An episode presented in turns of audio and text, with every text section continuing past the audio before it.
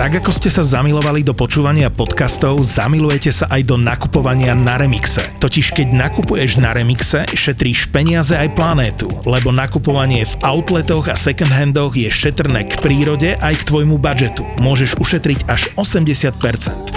Remix pridáva do ponuky každý deň 15 tisíc módnych vychytávok a s kódom ZAPO20 dostaneš teraz zľavu 20%. 20%. Mix tvojich obľúbených podcastov podcastov z produkcie ZAPO ti prináša sponzor tohto týždňa Second Hand a Outlet Shop Remix. Remix. Remix. Toto je True Crime podcast, takže je logicky 18+, lebo sa nevyhneme opisom fyzického, psychického, verbálneho a sexuálneho násilia a tiež opisom sexuálnych deviácií páchateľov. Z tohto dôvodu je podcast nevhodný pre vás, ktorý máte menej ako 18 rokov alebo citlivejšiu povahu. Ja som sa aj nejak prestala brániť, ale stále som iba opakovala, že nech prestane. Že ho o to prosím. Že sa bojím, že ostanem tehotná. Že ma to desí a že ma to bolí a že ho fakt prosím, nech prestane. Si mala preboha 15 rokov, oni mali cez 30, nie? Mm. Vieš, ktorí to boli? Áno, viem. Pretože som ešte na druhý deň ráno s nimi cestovala autom. Počúvate Profil zločinu s Kristínou Kebešovou.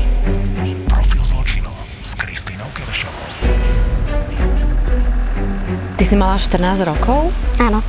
Keď si tak začala utekať z domu? Áno. Keď dieťa začne utekať z domu, tak asi je tam vždy nejaký dôvod. Aký bol ten tvoj?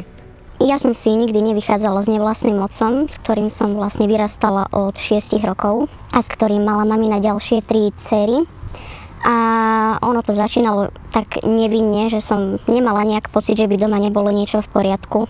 Ale keď som prišla do puberty a videla som, ako fungujú moji rovesníci, moje spolužiačky, že existuje aj niečo lepšie, mohla by som sa cítiť aj ja niekde možno lepšie a nie ako parazit, ako mi to doma bolo hovorené, tak som si začala za tým proste ísť. Začala som z toho domu utekať a hľadať niečo lepšie, nejakú lepšiu budúcnosť pre seba. Áno, sú dve formy násilia. Jedna vec je fyzická, druhá vec je psychická. A čo si ty vnímala, keď si mala tých 14, keď mi to vieš presne povedať? Aby ľudia pochopili, že prečo mm-hmm. to 14-ročné dievča Ingridka začala utekať. Ja si hlavne myslím, že nie je tak zlé to fyzické násilie, ktoré ja som doma až tak často nezažívala, ale to psychické to je naozaj teror pre také mladé dievča a najmä v takých extrémoch, kedy som sa ja doma začala cítiť skutočne ako parazit, kedy som už musela spávať na zemi, pretože som bola parazit, kedy som nemohla jesť rovnaké potraviny ako moje sestry, pretože ja som už veľká a nepotrebujem už také zdravé potraviny. Takže to už mi prišli také extrémy, pretože som videla, že moje spolužiačky majú normálnu stravu, normálne oblečenie, ja som oblečenie nedostávala, pretože môj biologický otec sa o mňa nezaujímal a kým niečo na mňa neposlal, tak som nemala právo niečo dostať, takže som nosila to, čo mi dali spolužiačky a jedla to, čo ostalo, alebo nič navyše jednoducho, že sladkosti sa kupovali vždy len tri mlieko bolo iba pre deti a podobne. Si mala mladších súrodencov, Áno, hej? mladšie A ty si vlastne žila s maminou a s nevlastným otcom. Áno. A ten nevlastný otec teda bol taký na teba, hej? Že... Áno, bohužiaľ proste od začiatku nevedel nejak prijať. Ono to fungovalo iba do momentu, kým sa im narodilo prvé spoločné dieťa. A vlastne začal ma viac menej využívať ako lacnú pracovnú silu. Pomáhala som s domácnosťou, pomáhala som s deťmi a nechcela som za to veľa Paradoxne jediné, čo som za to chcela, aby som tam stále mala svoje čestné miesto, ale som ho nemala a tá láska mi jednoducho chýbala, tak som ju skúšala hľadať vonku. Ingridka, čo tvoja mamina na to? Lebo veď ona musela vidieť si jej dieťa, že on nechcel tebe dávať jedlo, alebo že si musela spávať na zemi.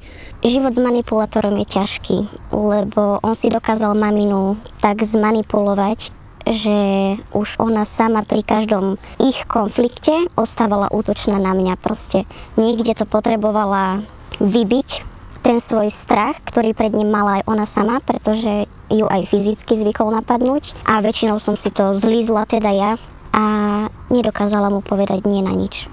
Raz v živote si pamätám, že mu povedala, že keď ma fyzicky napadol, že nekobiu, veď ona nie je pes, a on jej na to povedal, že ale ona je svinia a to bolo asi také jediné, čo si pamätám, že kedy sama zastala, ale samozrejme, že to neviedlo k nejakej zmene, takže to znova ani neopakovala. Ale tých fyzických nátlakov na mňa, alebo teda útokov nebolo tak veľa. Tam išlo najmä skôr o to psychické týranie, ktoré ma dostávalo do takých úzkých, že som potom radšej vyskočila z toho okna uprostred noci a hľadala strechu niekde inde. Čiže on bol ten a mama vlastne nepomáhala.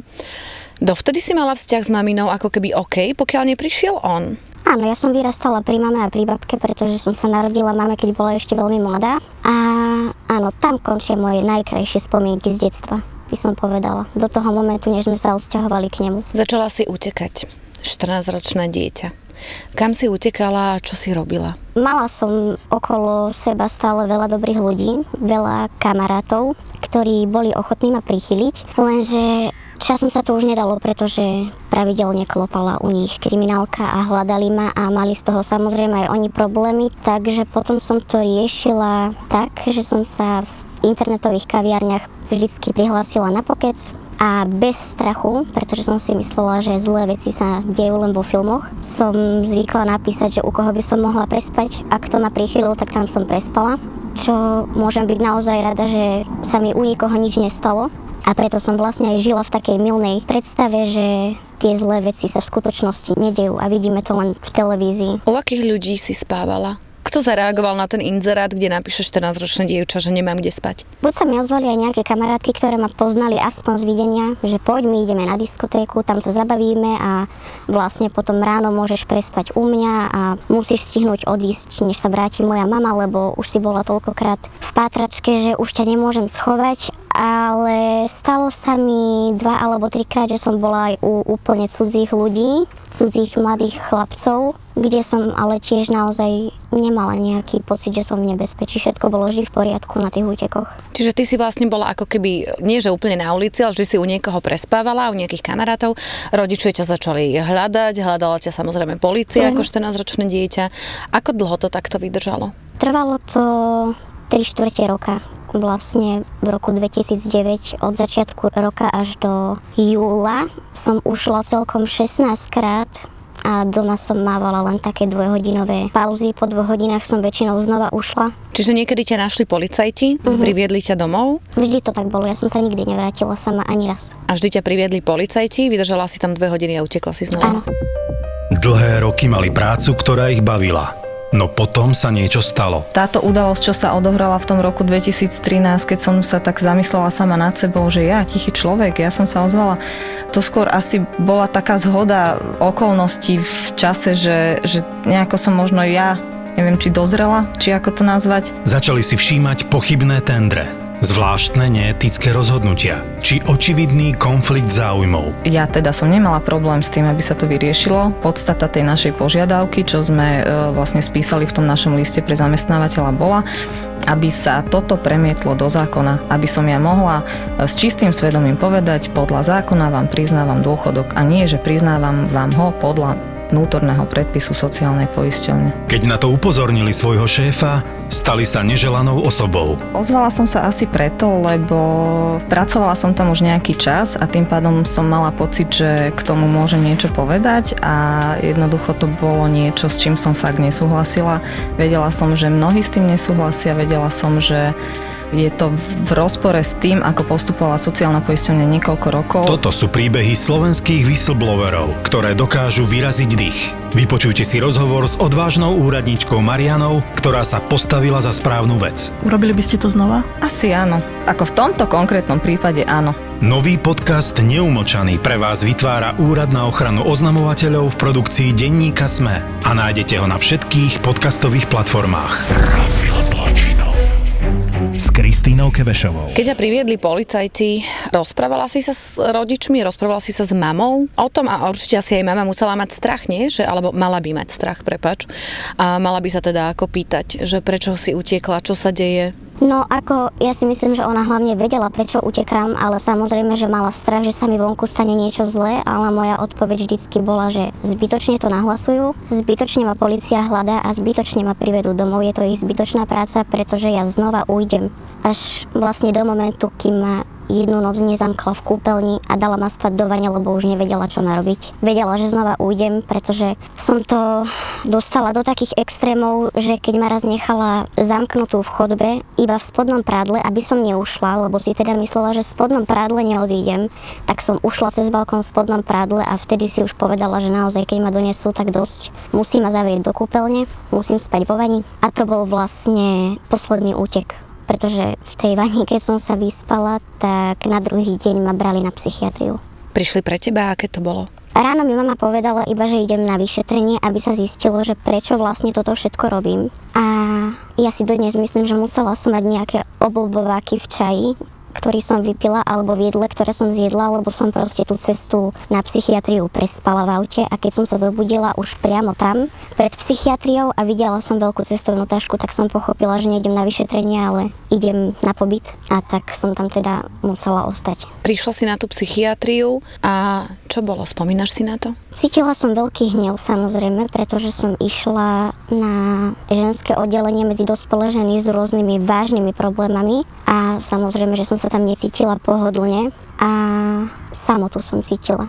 Nie samotu, že mi chýba rodina, ale samotu, že nie som pri tých mojich kamarátoch, kde som sa cítila dobre a prišlo mi to proste nespravodlivé, že ma zavreli niekam, kam vôbec nepatrím, keď som sa už konečne niekde cítila lepšie ako doma. Aké tam boli ženy? Aké mali problémy na tej psychiatrii?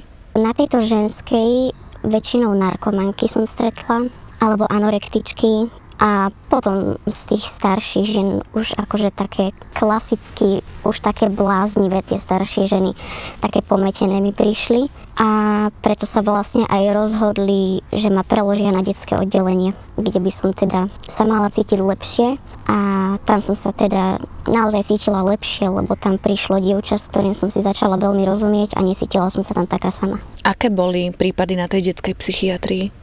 Ťažko povedať, e, väčšinou tam boli chlapci, ktorí mali výbuchy emócií. Spomínam si, že tam jeden chlapec vždy búchal do steny pesťami alebo do stola pri jedení a podobne. Alebo opäť mladé baby, ktoré mali problém s drogami a bol to nejaký taký, myslím si, že záchytný bod, ako u nich začať nejakú zmenu predtým, než pôjdu do iného zariadenia. Ty si si našla v podstate na tej detskej psychiatrii ako 15-ročná kamarátku. Uh-huh. Tá kamarátka tam bola kvôli čomu? Kvôli drogám, pretože sa dala dokopy s chlapcom, ktorý užíval pervitín a chcela zapadnúť do partie, takže začala ho brať aj ona. A vlastne len aby s ňou ostal, tak začala drogovať. Takže ona tam bola najmä z tohto dôvodu vychudnutá a prefetovaná. Čo sa udialo potom? Ako dlho si bola na tej detskej psychiatrii, Ingridka? Už si presne nespomínam, ale potom, čo som sa začala kamarátiť s touto babou, už asi len nejakých 5 dní, pretože jedného dňa nás presunuli na izbu, kde z nepochopiteľných dôvodov neboli mreže a my sme samozrejme ušli. Kam ste ušli? To sme ani same nevedeli, len sme proste cez to okno hneď intuitívne ušli a Bežali sme cudzím mestom a bežali sme tak dlho, až kým sme nenatrafili na park, kde sme videli nejakých ľudí. No a to bol vlastne pre nás taký záchytný bod, že keď uvidíme nejakú skupinu ľudí, tak keďže sa blíži noc, tak sa skúsime opýtať, či nie je nejaká budova, kde by sa dalo prespať vlastne aspoň so strechou nad hlavou lebo sme vedeli, že už je veľa hodín a niekde sa musíme zložiť. Takže som sa s ňou sebavedomo zaplietla do debaty so skupinou starších mužov, od nás starších, teda mohli mať tak do 30 rokov. Ty si mala vtedy 15, aj ona? Ona mala iba 14. A ty 15. Mm. Ako to pokračovalo? Jednoducho som sa ich teraz spýtala, či by nám nevedeli pomôcť. A na rovinu som vysypala, že sme ušli zo psychiatrie a nemáme kde skloniť hlavu. Tak či nám teda nevedia nejak pomôcť. A oni nám povedali, že teda nemajú pre nás noclach, ani nevedia, kde by sme mohli prespať, ale že na začiatok, ak chceme, môžeme si s nimi posedieť, niečo vypiť, porozprávať sa, že aby nám to proste zbehlo, že si sadneme na nejaké odlahlé miesto v tom parku a že to nejak s nami prečkajú, než sa niečo vymyslí. Na čo sme teda vôbec nenamietali, lebo sme boli mladé a vyzeralo to v pohode, že si posedíme, pokecáme, vypijeme. Takže sme s nimi strávili nejaký čas v tom parku kamarátka si aj vypila, ja teda nie, pretože tam mali víno, ja som nikdy predtým víno nepila, nemala som to ani rada, takže ja som nepila a snažila som sa cez telefón riešiť si nejaký odvoz. Lenže som mala 15 rokov a všetci moji kamaráti mali 15 rokov, takže nikto pre nás nevedel prísť, takže som to potom aj vzdala. A Počas toho večera nám jeden z nich navrhol, ktorý mimochodom tiež v ten deň odišiel zo psychiatrie, z liečenia, pretože bol závislý na pervitíne, tak nám navrhol, že jeho mama bude na nočnej a ak by sme teda chceli a vedeli by sme vypadnúť z toho bytu pred 6 ráno, tak by sme mohli prespať u ňoho. Ale že teda musíme počkať s nimi v tomto parku, kým pre nás príde odvoz pred polnocou. Tak sme tam teda čakali, prešli sme sa po meste, fajčili aj trávu, aj moja kamarátka si s nimi dala trávu, ale mala som úplne normálny pocit, žiadny pocit nebezpečia, cítila som sa s nimi naopak veľmi príjemne. To si hlavne aj myslím, že títo páchatelia sa snažia predtým, než plánujú urobiť niečo takéto, tak sa snažia v nás vyvolať pocit, že sme pri nich v bezpečí Musíte ťa zmanipulovať, aby ťa dostali tam, kde ťa chcú dostať, áno. lebo ty si stále z toho parku mohla utiecť, stále si sa mohla s kamarátkou zobrať a ísť preč. Oni ťa potrebovali dostať na to miesto, kde už ty utiec nebudeš môcť. Áno. A hlavne oni vedeli, že ma majú aj v maličku, alebo teda nás, že nás majú teda v hrsti tým, že my sme nemohli niekam od nich odísť, pretože sme vedeli, že okamžite bolo po nás vyhlásené pátranie, takže my sme potrebovali niekoho, kto nás prichýli, kto nás schová a oni boli ochotní kryť nás, takže... Išli ste do toho bytu? Áno. Pred polnocou sme išli do dediny kúsok odtiaľ a tam už nás nešlo toľko veľa, v tom parku sme boli naozaj veľká skupina ľudí, ale na tom byte sme skončili iba šiesti a teda ja s tou kamarátkou a ďalší štyria muži. A tam už som videla, že kamarátka si potrebuje asi láhnuť, lebo už sa tam lepila po hocikom z tých štyroch mužov. A ja som videla, že oni nadobúdajú pocit, že aj so mnou si budú môcť robiť čo chcú, tak som sa radšej vo vedlejšej miestnosti pripojila na internet a riešila som, že čo bude s nami ďalej, či pre mňa vie niekto ráno prísť, či sa mám na koho obratiť, alebo ako sa ďalej posunúť. A tam som vlastne trávila celý večer, kým kamarátka chodila z postele do postele a z miestnosti do miestnosti. Ona spala s tými chlapmi, hej? Áno. Koľko tam bolo mužov? Štyria muži. A ona to robila dobrovoľne, hej? Áno. Ona bola aj opitá, aj nafajčená, takže ja som mala z nej taký pocit, že ona ani veľmi nevníma, čo sa deje, ale ani sa nejak nebranila. Ale mala áno 14 rokov. Ach, jaj, mala 14 a oni, keď mali aj 30, rozumiem, No a ty si bola vlastne zavretá, si čakala? Ja som bola v miestnosti, kde už som si myslela, že všetci spia, boli tam traja z týchto mužov a štvrtý bol vo vedľajšej izbe s ňou a ja som bola stále na tom počítači a oni tak začali do mňa rýpať, že už je veľa hodín a mala by som to vypnúť, mala by som ísť spať. Už bolo naozaj veľa hodín, bolo jedna ráno, ale vždy som hovorila, že ešte chvíľu, ešte chvíľu, len proste aby som prečkala do toho momentu, kým reálne zaspia, aby som sa potom ja s kľudom uložila, lebo tu už som nemala z nich dobrý pocit, lebo začali na mňa tlačiť. Potom sa jeden z nich postavil a vyťahol mi počítač z elektriny a to bol pre mňa taký ten moment, že asi není dôležité, čo chcem ja. Ale som to teda odignorovala a lahla som si na postel vedľa spiaceho jedného z nich. A títo dvaja ďalší boli na druhej posteli a stále ma prehovárali, že nech si lahnem k ním. No a ja som im stále hovorila, že si nelahnem, že mám frajera, aj keď som nemala žiadneho frajera v tom čase, ale prišlo mi to ako jediná výhovorka. No ale toľko na mňa tlačili, že keď mi jeden z nich povedal, že poď si lahnúť k nám, inak ťa prídem zobrať a lahneš si sem aj tak, že som sa radšej postavila a lahla som si k ním. Ale lahla som si tak na kraj postele, aby som nebola veľmi blízko a on mi povedal, že nech si lahne medzi nich, inak sa o mňa pobijú a ja neviem odpovedať, že prečo, ale možno už som začala cítiť taký strach, že som to proste radšej urobila. Lahla som si medzi nich, lebo som nevedela, čo môžem od nich čakať. A ak som si mala iba medzi nich lahnúť a zaspať medzi nimi, aby boli spokojní, tak som si to predstavovala ako to najmenšie zlo. Takže som si tam lahla a začali ma chytať po vrchnej časti tela, konštatovať, že aké mám dobré prsia, na to, aká som malička a aká som chutná a zlatá. A mne sa to nepáčilo, takže som sa otočila na brucho.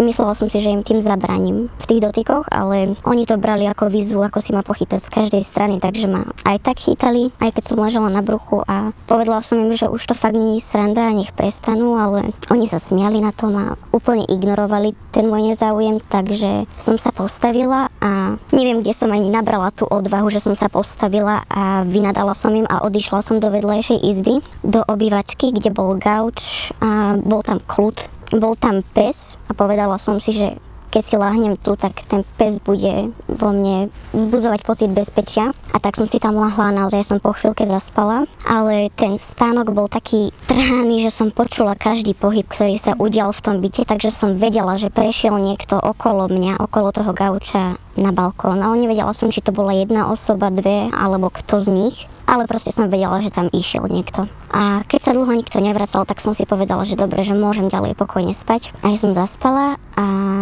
Zobudila som sa na to, že niekto sedí za mojou hlavou a hovorí mi, Inga, však ale čo robíš také drahoty? Veď sa s nami vyspí, to bude 5 minút a je hotovo. A ja som sa proste zlakla na to, nečakala mm-hmm. som tam nikoho a v tom prišiel aj ten druhý a sadol si k mojim nohám a ja som na to odpovedala, že keď raz poviem, že to nechcem, tak to proste nechcem. Tak mi povedal, že tak ma aspoň výhon, to bude rýchlo. No a ja som povedala, že ma to už proste nebaví a že vidia, že nechcem a že som povedala, že mám frajera tak nech ma už nehajú spať. Že mali možnosť byť s tou mojou kamarátkou, pretože to bolo všetko jedno, ale ja proste nechcem. A v, v tom mi povedal ten, čo sedel za mnou, že ale ty si fakt myslíš, že by sme ti ublížili, veď to je len sranda. A ja som povedala, že ak to má byť sranda, tak už to prekročilo naozaj všetky hranice a že už sa ich bojím a nech prestanú, lebo pôjdem na políciu na čo mi oni logicky odpovedali, že na policiu nepôjdeš, pretože si ušla zo psychiatrie a len by si samu seba nahlásila a musela sa tam vrátiť. Čo som si nevedela a nechcela predstaviť, takže som si uvedomila, že ma majú v hrsti a v tom mi ten, čo sedel pri mojich nohách, začal vyzliekať nohavice a presviečať ma ešte znova, aby som sa im podvolila, ale ja som začala kopať a vtedy pochopil ten, čo za mnou sedel, že to nebude asi jednoduché a prišiel ma držať. Takže som toho, ktorý sedel pri mojich nohách kopala, ale aj tak mi vyzliekol aj kraťasy, aj nohavičky a hodil to na podlahu. A ten druhý ťa držal, hej? Áno. A chcel do mňa vniknúť, ale sa mu to nepodarilo neviem, možno sa mu tá celá situácia nepáčila, ale proste sa mu to nepodarilo a tak mu ten, čo bol pri mojej hlave, povedal, že tak ju poď chytiť, že ja to urobím. A tak sa vystriedali teda a ten, čo ma držal, mi zadkom prisadol jednu ruku, lebo som sa bránila tak, že som ho hryzla a pochopil, že mi musí držať aj hlavu, aj ruky a na to nestačil, takže mi jednu ruku prisadol, druhú ruku mi držal svojou rukou a ešte mi držal aj hlavu, aby som nehrízla. A ten druhý to proste urobil. Trvalo to iba pár sekúnd podľa všetkých výpovedí, všetkých svetkov, ktorí to počuli z vedlejšej izby, ale ja som mala pocit, že to trvá minimálne pol hodinu. Ale podľa všetkého to trvalo iba chvíľu. A tak to teda robil a nakoniec mi ešte ostriekal celé brucho a povedal mi, že na, nebude ešte hotná. A to som začala nahlas plakať, lebo som si vlastne až na konci toho celého uvedomila, že čo sa vlastne práve stalo. A na to došiel do izby jeden z nich, z tých štyroch, čo tam boli, ktorý spal s tou mojou kamarátkou v spálni a začal robiť cirkus, že čo sa tam deje, že počul, že hovorím, že nech ma nehajú na pokoji, tak čo mi teda spravili. A ja som tam sedela a plakala nahá od pása dole, takže pochopil, čo urobili. A ja som si zdrapla z podlahy veci a ušla som cez balkón do dediny, taká nahá a bežala som a ani som nevedela kam, ale proste som potrebovala bežať. A zastavila som sa až pri nejakom detskom ihrisku a tam som sedela nahá na tom betóne a strebávala som, že čo sa vlastne stalo a vôbec som nevedela, aký má byť môj ďalší krok,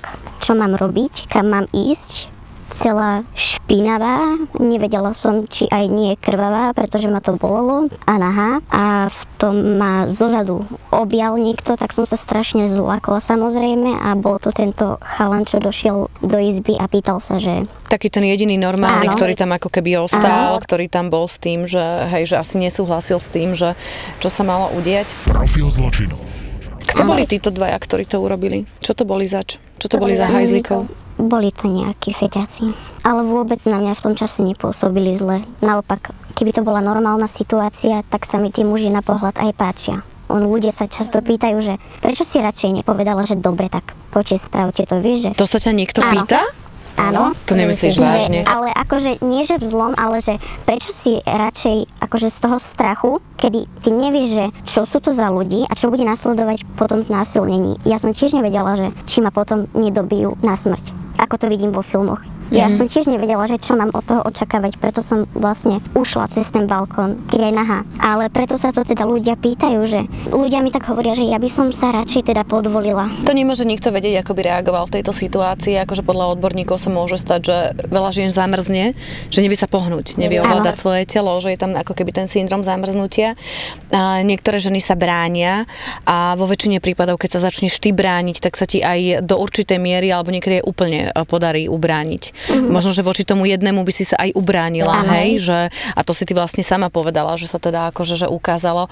Naozaj niekto počas toho, ako ty si kričala ako na tom byte, boli tam ešte ďalší dvaja chlapi, a tá tvoja kamarátka, nikto to nevnímal, že až tento jeden, ktorý prišiel po, alebo... Ono, ten najväčší problém je, tak ako si spomínala, že niekedy tá žena ostane tak vystrašená, že chceš kričať, ale nekričíš. Ja som tak nahlas nekričala. Ja som im stále iba nahlas opakovala, že to nechcem. A to počuli tí ďalší ľudia vo vedľajšej miestnosti, ale neviem, či boli tak opití, alebo im to bolo tak jedno, že prišli až keď bolo po všetkom, ale najväčší problém bol, že ja som nekričala. Nemôže si to vyčítať, akože vôbec o, nechoďme Ingridka ani do tejto debaty. Skončili sme vlastne pri tom, že prišiel tam ten chlapec, ten ťa objal a ako to dopadlo potom? On mi povedal, že takto uprostred noci nemôžem nikam ísť, nie v takomto stave a že ho to veľmi mrzí a že ak budem súhlasiť, môžem sa vrátiť do toho bytu a lahnúť si pri ňoho a bude ma do rána strážiť. Že zamkne spálňu, aby som si odpočinula a bude ma strážiť. A možno by si niekto povedal, že už by sa do toho bytu nevrátil, ale ja som sa tak bála a tak som potrebovala niekoho, kto na mňa v tej chvíli dohliadne a dá mi pocit bezpečia, že som išla. Si bola sama, hej? Áno. A prišla som tam, umila som sa, oprala som si ručne veci, pretože som to nechcela mať na sebe a išla som sa aspoň na pár hodín vyspať. Oni ti už dali pokoj? Áno, oni boli zavretí v inej miestnosti, ale boli tam a ráno sme boli dohodnutí, že mňa a kamarátku vyloží tento chalan, čo mi pomohol na stanici, aby sme sa teda mohli dostať tam, kam potrebujeme. A to som išla v aute ešte s nimi dvoma. Takže oni vás odviezli na stanicu, oni sedeli vedľa teba. Uh-huh. A ešte do mňa v aute niečo rýpali ohľadne tej noci. Že či sa mi to páčilo, niečo v tom zmysle, čo mne už prišlo akože vrcholne nechutné naozaj. Ale našťastie tá cesta trvala len pár minút, keďže to bolo vo vedlejšej dedine a vyhodili nás na tej autobusovej stanici, kde som si ja vlastne v tom zúboženom stave uvedomila, že mi je úplne jedno, že si idem sadnúť na betón a žobrať peniaze, ale že si ich idem vyžobrať. Nech som z toho mesta preč a nech odídem hoci kde. Aj s kamarátkou.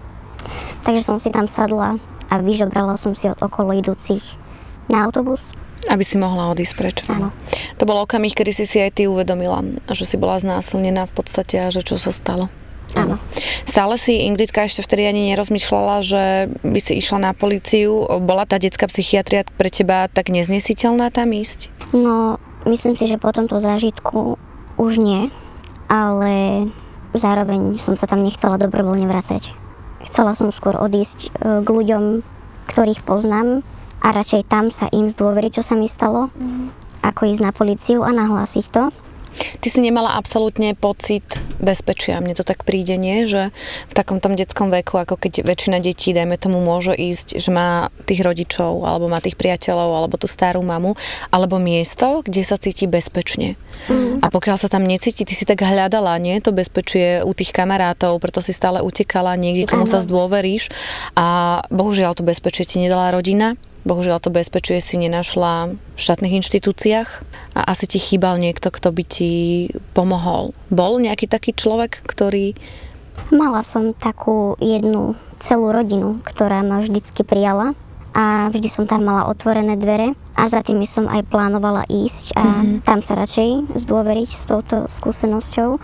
Ale to sa mi už nepodarilo, pretože ja vlastne v momente, kedy som nastupovala na autobus, tak nás zozadu schmatli policajti. Mm-hmm že nás hľadajú a že ideme na stanicu policajnú, takže sme na tú policajnú stanicu museli ísť a ja som stále nič nechcela hovoriť, ale táto moja kamarátka povedala, že pred nimi teda, bavte, že povedz, čo sa stalo, to nesmieš tak nehať. A oni sa teda začali pýtať a spustil sa kolotoč samozrejme už všetkých vyšetrení a výsluchov a nakoniec... Ty si povedala, teda... že si bola znásilnená. Áno.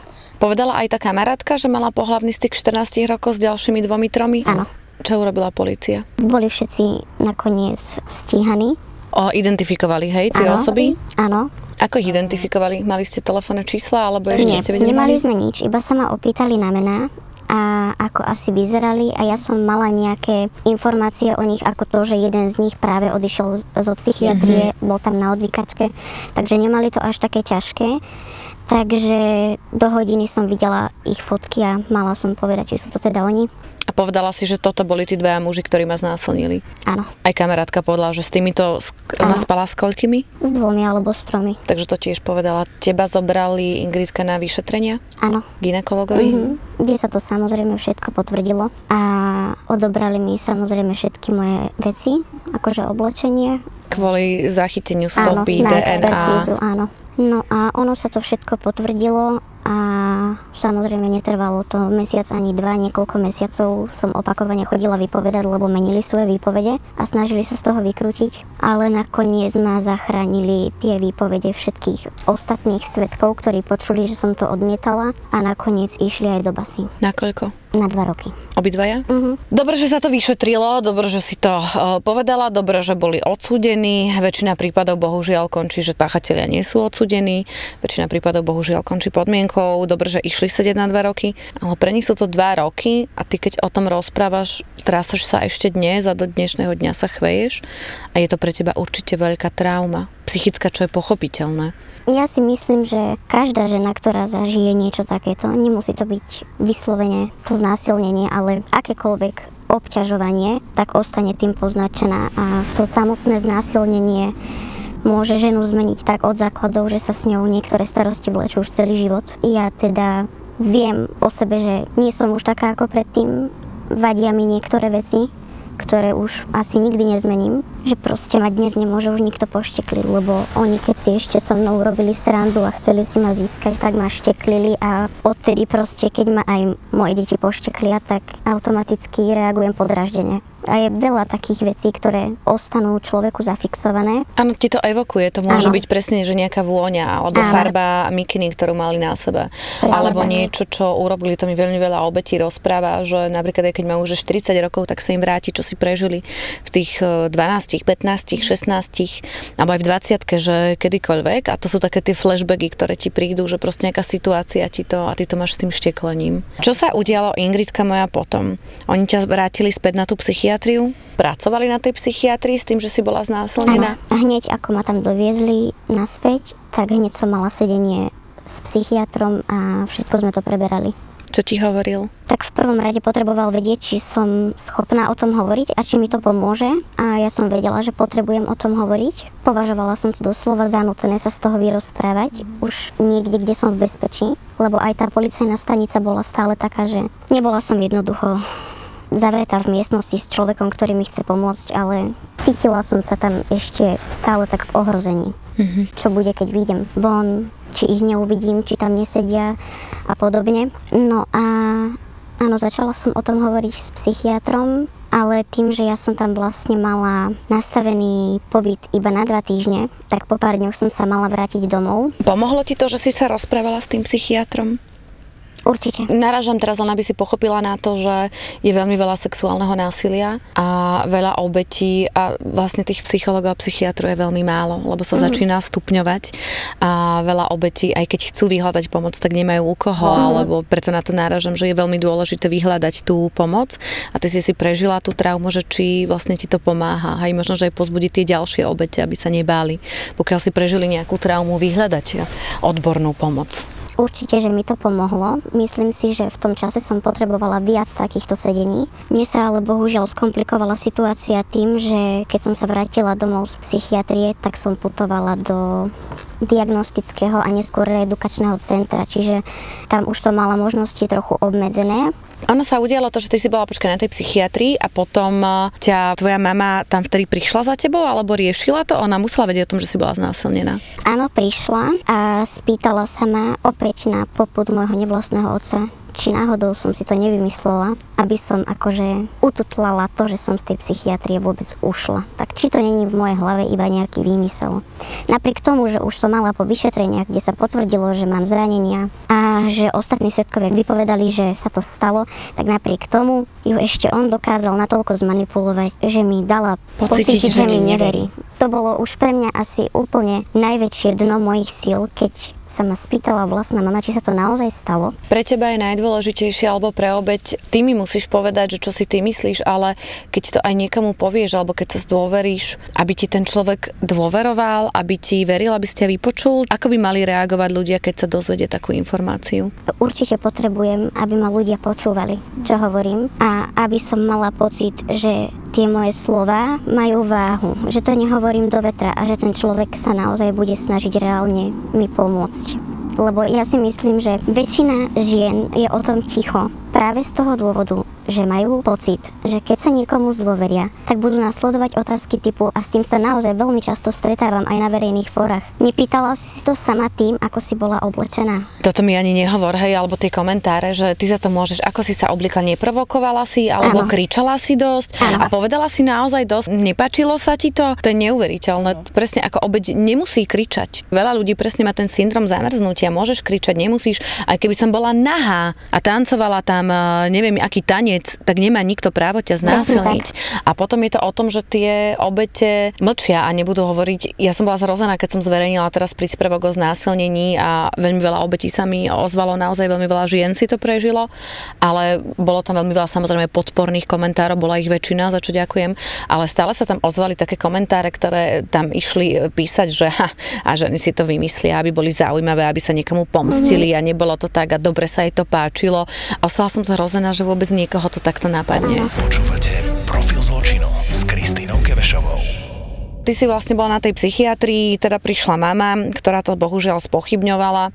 A čo urobila mama? Vybavila resocializačné centrum? Ja som sa mala vrátiť domov iba na dva dní. Ono to už bolo všetko vybavené tá psychiatria to bol taký záchytný bod, aby som aspoň ten čas, kým sa to zariadenie vybaví, znova neušla. Takže keď som sa vrátila domov, tak som mala byť doma dva dní a potom nastúpiť do zariadenia, ale ja som opäť po prvom dni z domu ušla, ale už som neušla tak, že hoci kam, lebo už som vedela, že svet nie je také pekné miesto, aké som si myslela, že je. A mala som strach ísť znova len tak do ulic a išla som k rodine na druhú stranu Slovenska. Tam si sa cítila v bezpečí u nich? Áno, tam som sa cítila cítila v bezpečí a tam mi bolo povedané, že mi vybavia, aby som mohla žiť teda s nimi, keď sa tam cítim dobre, ale že najprv budem musieť ísť na pár dní do detského domova, pretože to treba všetko mať papierovo a bola to samozrejme lož. Nešla som do detského domova a nemohli mi to povedať, lebo by som ešte aj stade možno ušla, kto vie, možno sa toho bali, ale stade som už išla do diagnostického centra pri Žilinu. Resocializačné centrum. Uh-huh. A koľko si mala vtedy stále tých 15? 15, áno. Čo sa dialo v tom centre? Aké to tam bolo? Tak to najprv to bolo pre mňa samozrejme samozrejme hrozné, lebo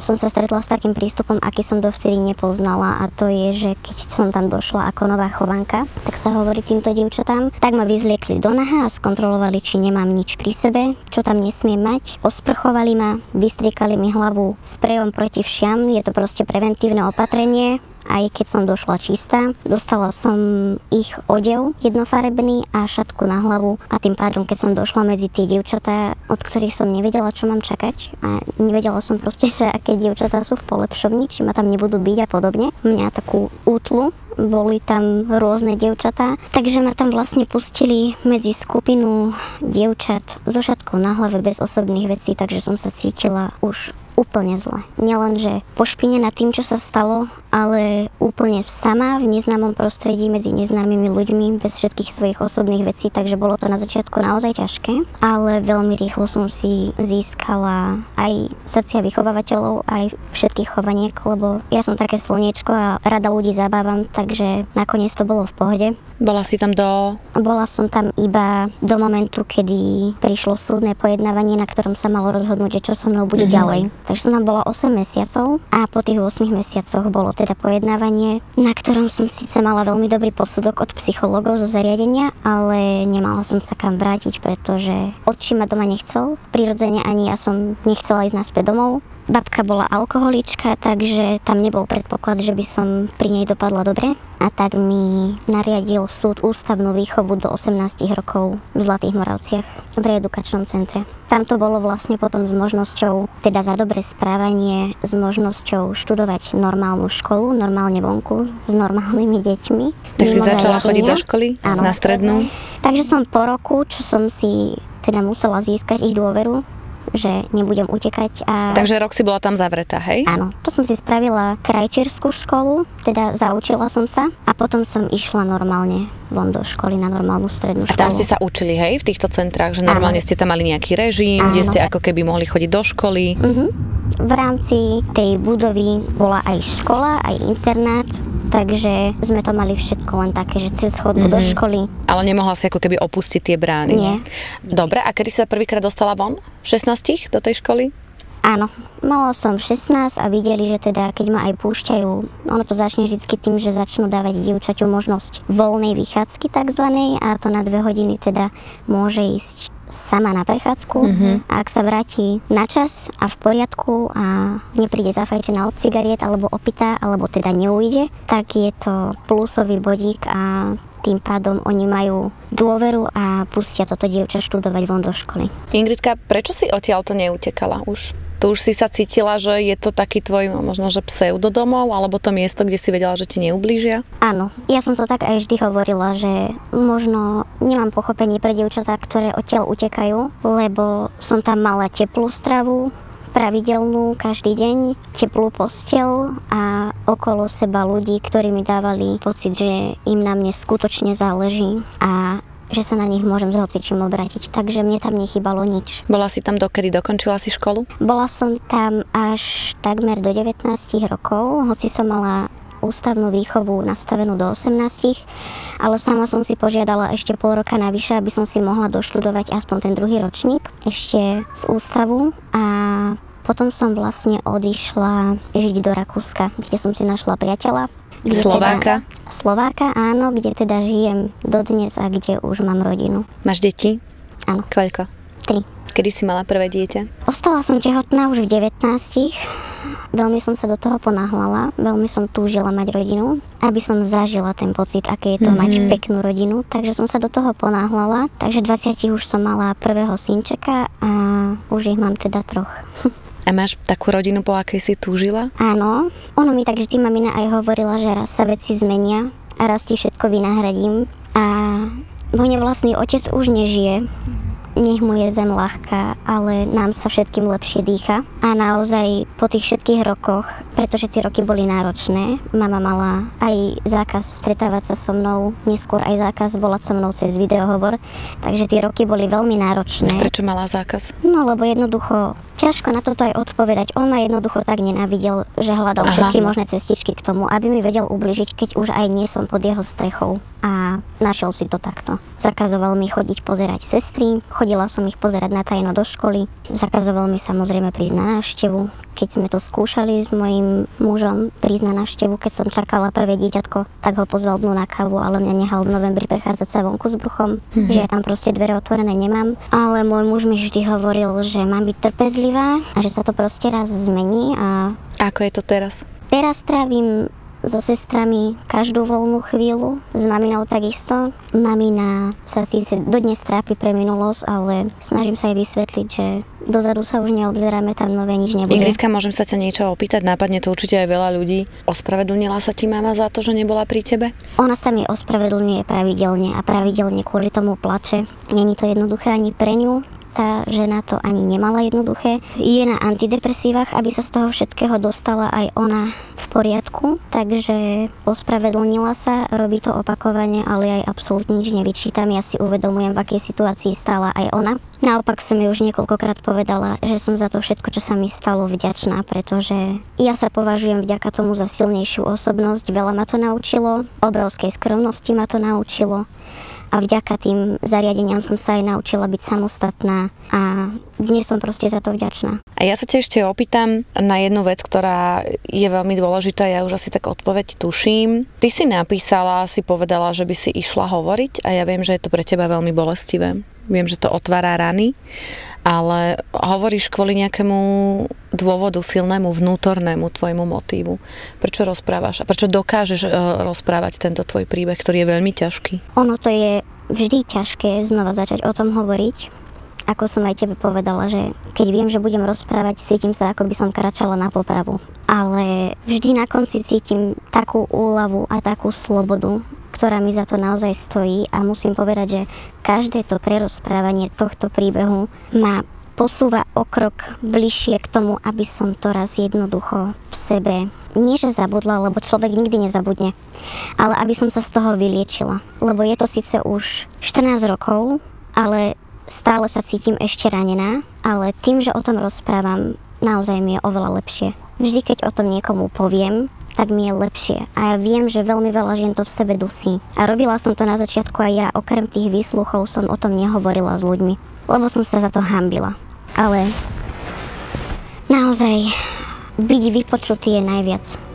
Aj keď ma to dnes bolí, že o tom znova hovorím a vždy to bude bolieť, keď o tom budem hovoriť, lebo sa vždy k tomu zážitku vraciam, ale viem, že to pomáha mne a ak by tento rozhovor mal pomôcť aspoň jednej žene, aby sa niekomu zdôverila a aspoň trochu sa jej uľavilo, tak viem, že som spravila správnu vec.